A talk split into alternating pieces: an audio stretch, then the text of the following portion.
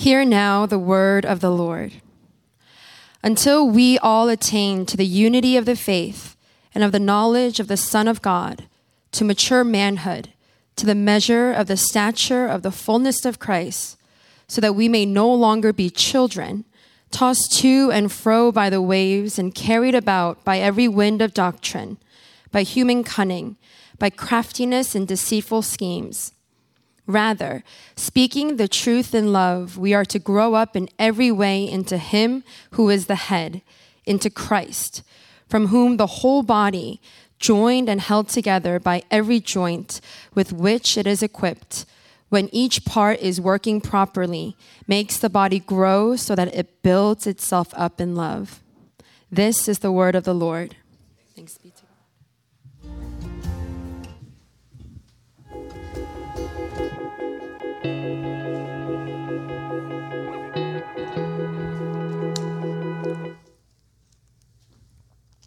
Good morning, everybody. It's good to see you and be with you and worship with you, and now open the word with you. Let's start with a prayer. Gracious God, we do not live by bread alone, but by every word that comes from your mouth. Make us hungry for this heavenly food, that it may nourish us today in ways of eternal life. Through Jesus Christ, the bread of heaven. Amen. So I also went to this conference called the Gospel Coalition Conference, and it was such a blessing for me. Um, there were about, I think, seven to nine plenary sessions where the 7,200 people would gather. We would worship together and listen to a message. And I was, um, I was reflecting. Every time I would hear a message, uh, tears would well up in my eye, and then they would come down, like a lot. And then uh, every message, I, I and so I'm just being raw with you, just trying to be honest. And then I thought I thought I like everybody was doing this. So I was like, yeah, this, every single message is so good. I'm like weeping in every message, and then Sung would respond, "So what's new?" anyway, uh, that's that's who you have for a pastor. Um, but just to just to be in a in a place where you can just listen to the word and have it expounded is such a privilege. It's such an honor. This is what God has given us. He has given us this church where we can be centered around the Word and we can see God speak to His people. And this is what we are listening to. That's why we perk up. That's why we sit up and our spirits are awake because this is not just any word. It's not just any kind of words put into a book, but we believe that this is the word of the Lord. And so when we read it, our spirits, when we can actually see, when God opens your eyes and He opens your ears, then you see that these words give life. And you start loving this word. And you know what this, these words can do. And so we came back from the conference. I just wanted to debrief more and share more with you all, but we just had two people give a testimony but because about um, 9 to 11 of us went, um, I think you could ask any one of us to, to give us uh, give you a brief download. Um, besides the plenary, there were three breakout sessions, and you could go to certain breakout sessions. Like I went to one about Jonah and uh, about denominations and things like that. And so I would love to share if anybody is uh, curious. And I actually hope that we can take uh, the testimonies and kind of put it in the sermon part. So if anybody wants to listen to it, they can listen to Hesu and Jubin's testimony about the TGC. I thought, I thought it was so good. Thank you both for sharing uh, what you went through. And uh, there are so many more people that did go. So let's get to the word today. This was read Ephesians chapter 4, verse 13 to 16. We're going from unity now to maturity. And let's really quickly review verses 11 through 12. In 11 through 12, he says, He gave the apostles, the prophets, the evangelists, the shepherds, and teachers to equip the saints for the work of ministry, for the building up the body of Christ. So if you look at these verses, what is the model? That you see is given to the church by Christ. What's the model? And what a popular model is the pyramid. The pyramid is a popular one that's been used where the pastor is precariously perched on the top and it's he's in the pinnacle and somehow everything flows to the inferior laity. Um, another popular one is the bus. So if you look at a church, what's a church supposed to look like? It's either a pyramid or a bus, and where the pastor is the bus driver. So he's driving the bus. See, this is a big wheel, right? And driving the bus. And then everybody else is in the back sleeping. They're relaxing to heaven, like, mm, take me to heaven. Um, however, the model that we see in the scriptures is entirely different. The whole church is the body of Christ. Are you listening? The whole church is the body of Christ, and each and every single member has a function. The pastor and teacher was given to the church, was given to the church to equip every member to thrive. John Stott writes about this when he saw, like, what would a church look like if it was to look like this? And he saw this modeled in an Episcopal church influenced by the charismatic movement. If you don't, if if you don't know the significance of this, it's like East and West coming together. An Episcopal church, super high liturgy church, uh, influenced by the charismatic movement, and this church was in uh, Darien, Connecticut. Connecticut is just an, a, a weird word. Connect, I cut. But I, I thought it meant something, but apparently it just it sounded like uh, a Native American term for what it was. So eh, it means Long River. But anyway, so Connecticut, in, in Connecticut, there's this church. So he goes to this church, and in front of the bulletin, uh, there's the name of the rector. The rector just means uh, past, head pastor.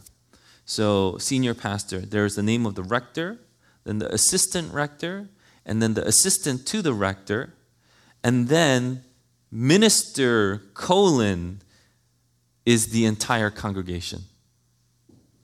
There's the rector, associate rector, assist. So if we were to put it in our terms here, it would be the senior pastor, the associate pastor, assistant to the pastor, and then minister the entire congregation. And this is what he goes. He was startled. If you don't know who John Stott, he is a hero of the faith. He is a theological giant but this startled John Stott, and he, uh, he would go on to say, but it was undeniably biblical. Undeniably biblical. So, Christ's immediate purpose in giving the pastors and teachers to his church is that through the ministry of the word, all the people will be equipped for their various ministries. This is why the word is so important. This is something that needs to be taught and preached I'm not talking about me being conservative or liberal or whatever you want to label it as. It is Christ's intent for the pastor or teacher to use Christ's word to equip the saints. So, to recap verses 11 and 12, Christ bestows gifts on his church. His gifts are diverse and wonderful. And while the teaching gift is primary, it is to equip God's people for the ministries and the building up of Christ's body. So, what does it mean to build up Christ's body? The word that was read today, until we all attain to the unity of the faith and the knowledge of the Son of God, to mature manhood, to the measure of the stature of the fullness of Christ. Attain the unity? If you're paying attention, Pastor Paul preached on this I thought unity was given to us from God. And we were called to maintain unity. What do you mean, attain unity? If unity exists as a gift, how can it be attained as a goal? Ooh, pitting Pastor Eugene versus Pastor Paul, right? No, that, that actually that's not it. First of all, this is not just any unity, but the unity of the faith and the knowledge of the Son of God. And to understand this, Paul follows up with to mature manhood. Manhood, andros, means man, but it really means full adulthood. And I, I love this nuance of manhood that, that, that's used because it would have brought the reader to see the Son of God, Jesus, fully God and fully man. And to qualify that, he goes even further the measure of the stature of the fullness of Christ. If you are paying attention, then you are seeing this crescendo of the beauty of how God wants you to mature. As we are building up Christ's body, we are to think of, reflect on, and obey. Think of, reflect on, and obey Jesus Christ. This fullness and maturity is demanded in true unity. So here is what I'm saying unity demands maturity. Unity demands maturity. We are united to grow with a purpose. There is a destination, a goal. It's not just so that we can hoot and holler and get excited that we're done. Yay, Jesus did it for us. He gave us unity. Okay, now let's sleep in the back of the bus. The goal is to mature in unity, which comes from knowing and trusting Jesus Christ. So, yes, we do have unity in Christ, but it is not a static unity. It needs to be maintained and we need to grow. That's what this first verse is saying. Unity demands maturity so that, Paul goes on, so that we may no longer be children, tossed to and fro by the waves, and carried about by every wind of doctrine, by human cunning, by craftiness and deceitful schemes. Meaning, we are no longer, look at the words here, immature, divided children. We are no longer divided, immature children. You see the picture? Mature unity versus divided infants we were at this conference, and um, Brooke and Sam, uh, they, you know, they were just mock fighting. They were play fighting. They were arguing. Uh, perhaps deep in their heart, they had some. No, no, I'm sure they loved each other, but um, Brooke and Sam were just kind of, you know, arguing. And then Pastor Paul would run up to them, and then he'd point his finger at them. He said, "Hope, Martin," which is the names of his kids, stop fighting, right? And he. He was calling them his children because children fight like that. Do you see? Unity demands maturity. And if you are divided, you're like immature children. That's the picture that you see. And immature children are tossed to and fro. You know, that is the word, the same word used in Luke 8 24 when the boat was being thrashed around and the disciples were like, We're gonna die. Jesus, please save us. That's the word, tossed to and fro. If you are divided, immature children, you're like being tossed to and fro until Jesus comes and calms the storm. Oh man, that, that word would have just been like, whoa. And then he goes, carried about carried about by every wind of doctrine, human cunning, craftiness. So, carried about, periphero, in this Greek word, is uh, like not just carried about, it's a violent swinging. And if you heard that word, the violent swinging, it would automatically make you think that would make me dizzy and nauseous. That's the kind of word carried about, tossed to and fro, carried about, this violent swinging. By what? By what? Number one, every wind of doctrine. What about this idea? Why can't this idea work?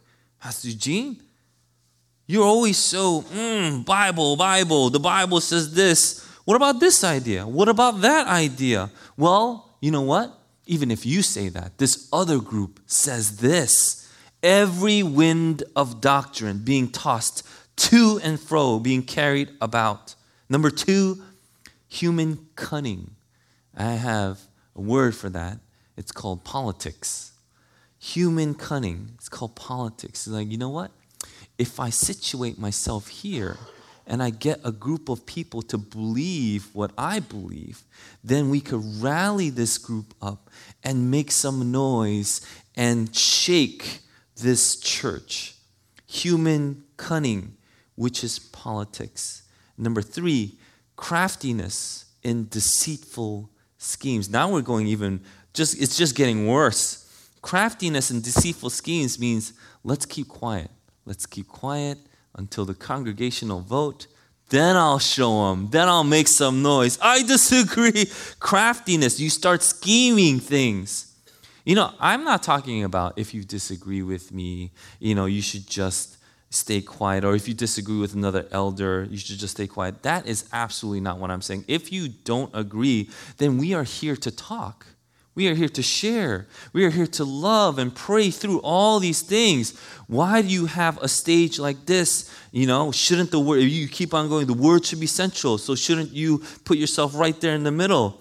And, you know, that, that, I don't know, that's a good idea.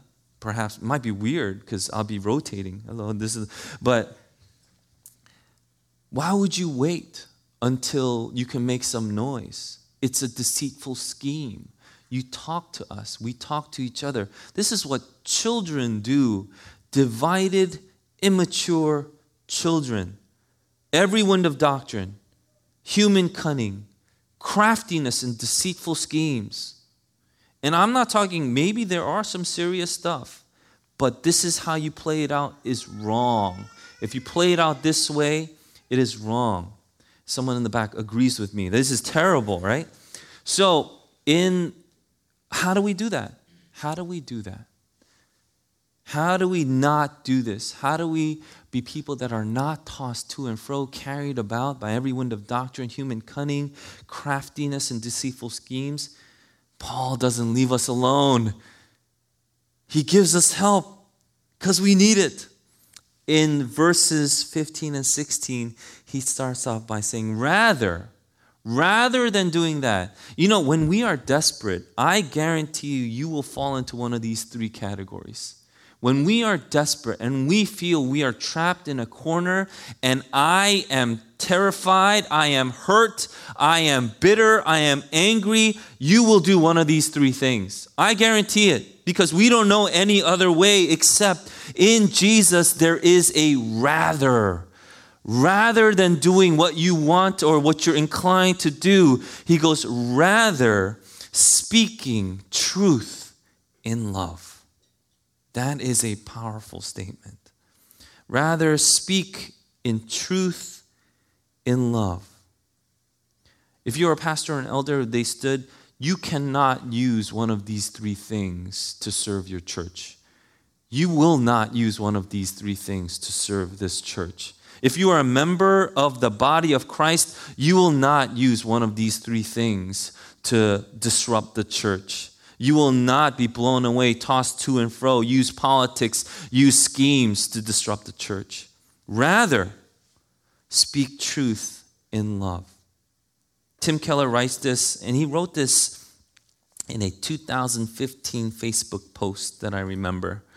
Tim Keller wrote this about truth and love. He said, Love without truth is sentimentality. It supports and affirms us, but it keeps us in denial about our flaws. Truth without love is harshness. It gives us information, but in such a way that we cannot really hear it. Love without truth is sentimentality, but truth without love is harshness. There's also a similar quote to this if you have read The Meaning of Marriage by Tim Keller and Kathy Keller. But if uh, this is in 2015, so back then I looked at the comments. So in 2015, there was a comment by a husband and a wife. They would comment and they would write, "We are working on this!" Exclamation mark. I love that comment. We are working on this. Truth and love, we are working on this. And I wish if we could comment as a church, we would write, truth in love, we are working on this. We are working on this. When we speak truth in love, we are really speaking truth. And when we speak truth in love, we are really speaking love. They must go together. And we are growing in these things. Isn't that exciting? Isn't that exciting? By growing in this, we are growing up. We are to grow up in every way into Him who is the head, into Christ. You know, growing is a corporate concept in the Bible, meaning you do not grow alone. You know, we've had leaders in this church or in other churches where they would have no community. They would not be able to have community with anybody. No one would keep them accountable. And when someone would tell them something, they wouldn't listen. Listen to me. You will not grow. You will stay a child separated from the rest of the group. And look, I do not want to see that happen. I've seen it happen too many times. I'm not an old man, but I'm old enough to know that it happens too many times. And I want to tell you get involved in a group. From the bottom of my heart, I want to tell you get involved with a group, small group affinity group, women's group, get pastoral counseling, get vulnerable, but get involved in a group. You have to realize that some of these beliefs that you have might be downright wrong.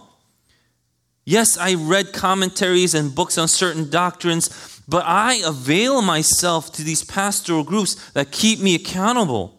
I have elders that love me enough that will keep me accountable. I have you guys to tell me, hey, this, this was rough or this was good. And if it's rough, you have said to me, and this is why I'm really thankful for a lot of you. When it was rough, you have said to me, please help me understand this. I praise God for that heart that He gave you. But I'm going to be raw here again. I don't know everything. I want to. I wish I did but I'm growing too. And if you came up to me and you asked, hey, are we a pre millennialist, amillennialist, post millennialist? I would tell you, I am praying long and hard about these difficult questions and doctrines. And I do think they're important. If you have no idea what I'm talking about, that's cool. It's fine. It's just something we call eschatology. Uh, there are movies about like some like rapture, people disappearing. Like there are movies about that. Like you're holding a baby, all of a sudden it's gone. It's like ah, my baby's. Anyway, that that's not good doctrine. That's just fantasy and fiction. But there is. It comes from some doctrines in the Bible. Bottom line: get yourself involved with a group in our church. I'm not talking about supplemental groups. You know, I love listening to podcasts. I listen to podcasts over music any day. You could ask my wife when we're driving, my instinct is just to listen to another sermon. It's not, sorry, Esther, but uh, she is a very gracious woman and I'm thankful for her. Uh, but uh, I'm not talking about supplemental groups. I'm not talking about getting involved with outside church groups. Don't get me wrong. I love supplements. Look at my like closet. I have vitamins up the wazoo. I love supplemental studies. But that's exactly what they are. They're supplements. You need a main diet. Read and study the Bible in a large group. This is the large group, Sunday, and a small group. You need a main diet. You know, when there was a difficult doctrine that came up in one of our leadership uh, meetings, uh, it was about gender roles in the church. And a wonderful sister that I am so thankful for, that I love dearly, a wonderful sister here asked me this question when I talked about gender roles or biblical gender roles. She asked me, Is this your goal? Is it your goal to teach this? And I could emphatically state, No. It's just the beginning. My devotion to you is to teach the Bible, everything in it. I don't have anything even close of worth that I can bring to you that's in, that's in here. My devotion, my commitment to you is to teach this word and to proclaim it because I believe it to be true. Every ounce, every tittle, every dot, every word. I don't have anything else that even comes close to the beauty of God's word. But what I won't do is just because it's difficult, I will not skip it, I will not hide it, I will not say it's too hard, never mind. Because I want to ask you a question. This is a serious, raw question for everyone here to really listen and ponder. Why do you think churches stop maturing? Why do you think churches stop growing? I really want you to answer that in your heart. Why do you think so many churches stop maturing? Why do you think you've stopped maturing? Once God reveals through His Word His will for you and for His church, and you don't obey, why in the world would God give you anything else? Why would He give you more? You can't even do step two. The goal is to mature fully into spiritual adulthood. That is why we must grow in truth in love. I don't think truth is truth without love, and I don't think love is love without truth. And here is the truth in love you have a part to play through the Holy Spirit and by God's word, you are being equipped to do that. And are you doing that? Are you playing the part you were gifted to play? Pray that the Holy Spirit will convict you. Because if it's a sin that's blinding you, you need your eyes opened. And if it's a weakness or a weakened spirit for whatever reason, pray that God will give you strength. Okay? If it's a sin, pray for forgiveness, repent. Repent of your heart. It could be your heart. It might not even, you might need, I'm not actually doing anything, but I just have this bitterness. I have this anger. I have this resentment. That's sin. It's blinding you, it's binding you. Pray that God will release you from that, forgive you from that. But if your spirit could also be weakened, you could be tired. Man, there's a lot of things the world throws at us. Then pray that your spirit will be revived and strengthened. Let's take this time to pray. Just as we were convicted by the word, we are to be a church that speaks truth in love, love in truth. Are we doing that? Are we growing in that? And I tell you, we must. We must. And as the Holy Spirit convicts your heart now, lift up an honest heart to the Lord so that you, Christ's body, can grow into full adulthood. Let's pray.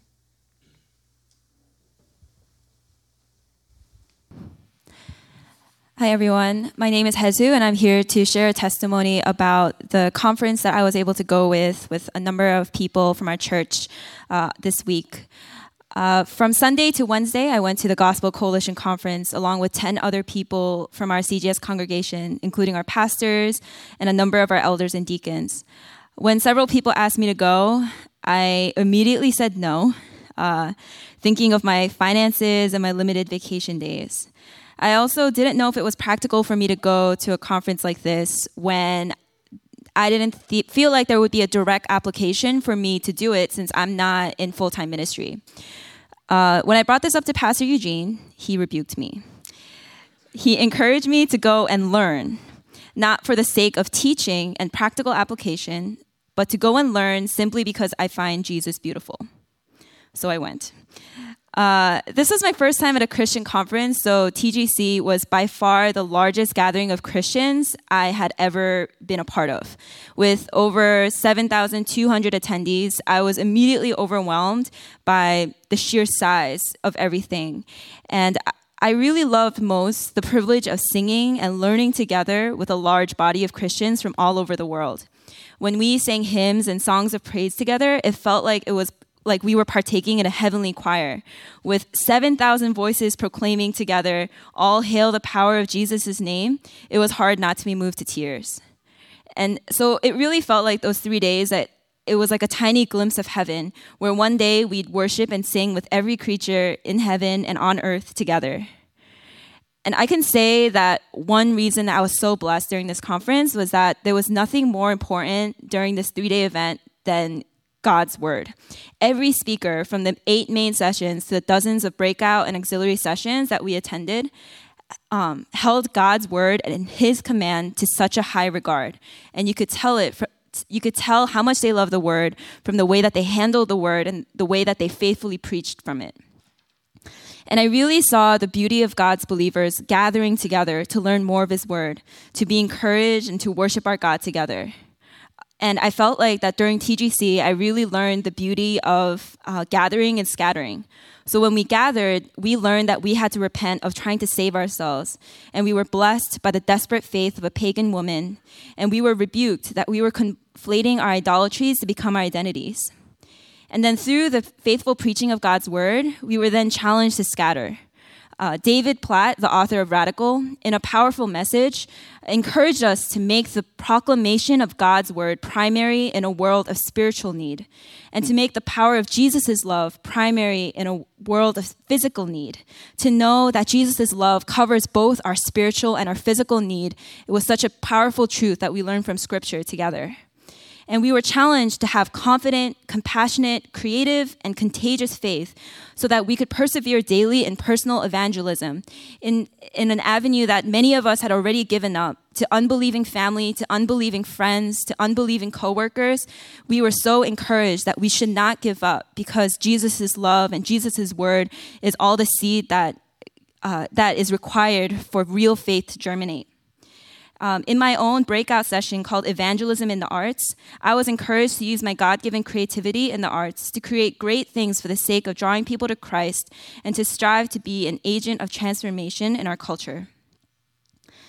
So, I went to this conference this year with little to no expectation, but I came out encouraged, strengthened, and emboldened as a member of God's greater church. I believe that this is God's design for us, that we could find mutual edification in a larger body so that we can then be scattered to preach God's word. Um, I believe that next, I hope that next time a few more of you will go and so that you can see the beauty of Jesus in a larger gathering. Thank you.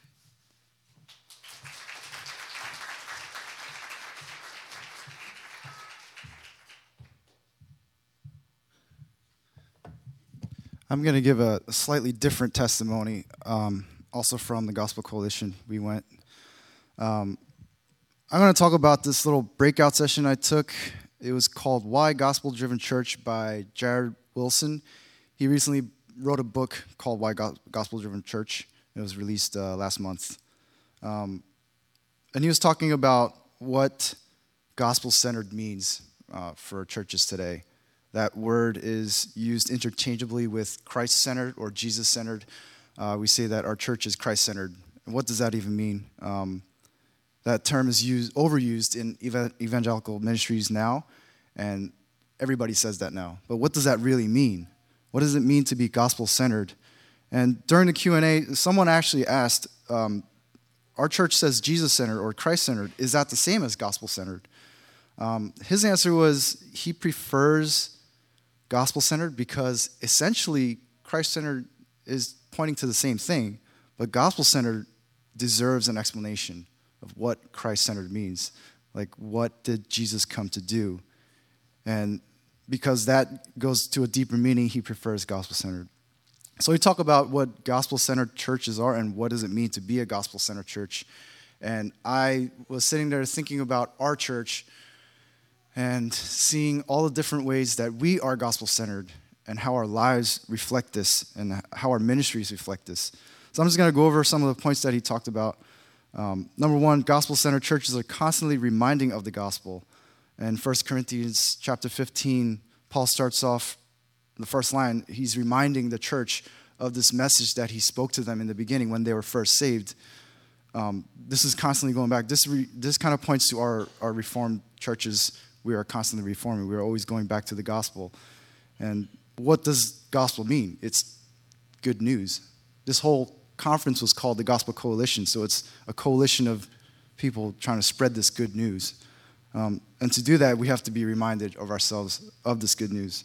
Number two, gospel centered churches are constantly reprioritizing. It doesn't mean that we change things around and like uh, put something first, saying like, "Oh, the gospel needs to be first in order," but our standard should always be on the redeeming work of Jesus Christ. So everything in whatever we're doing or planning or reprioritizing should be that this message of the gospel is there. Um, and that's what it's working towards. And gospel, gospel centered churches are constantly repenting. He said this one line that really hit me. He said, We disbelieve our way into sin, so we need to believe our way out of sin. We disbelieve everything. Oh, he can't do that. Oh, I can't. I can't do this. Uh, that's, I'm, I'm not good enough for that. Or uh, you just don't believe it. The, the way we live our lives, we don't, we don't believe in this truth. So we need to believe our way into the gospel, into this good news, and transform our lives. So we're constantly repenting. Lord, I, I just don't measure up. I sin all the time. I can't, I can't do this on my own. So we have to be repenting and always turning back to God. And this, and the gospel is really our grounds for justification and sanctification because we cannot do this on our own by following law or following works. He also said gospel centered churches are constantly reforming because like I said, none of us are really measuring up to God. We don't drift towards God. We don't wake up going, oh, yeah, today I'm going to live the gospel out. Uh, I usually wake up and go, oh, what do I, what do I got to do next? And when I'm driving, I'm like, this guy needs to get out of my way because I'm late for work. So everything revolves around me. It's, they need to live up to my standard. He needs to be driving at my speed. He needs to be, you know, so it's everything I do when I wake up is self centered. We don't just automatically drift towards God. We have to be constantly reforming, constantly reminding ourselves of the gospel. And when we look at our church, we, we try to add this into all of our ministries. Uh, as we send people out to missions, we send them out with this message saying, This is the gospel message, share it with everyone. Uh, we have to constantly remind ourselves at every meeting, every prayer meeting, every session meeting, every deacon meeting. Th- this is why we do this, because this redeeming work of Christ is in us, and we need to share it with everyone. And so we want to be this gospel driven church, and to do that, we need everyone here, every one of us, to remind each other constantly of the gospel message that the holy triune God came at a perfect time, lived the perfect life, died the perfect death, and resurrected and went back home to heaven so that no one can say anything. There's no religion, nothing on this earth can, that, that can claim this or even have power over this. There is no other power higher than this. There is no competition. So hold fast to the gospel.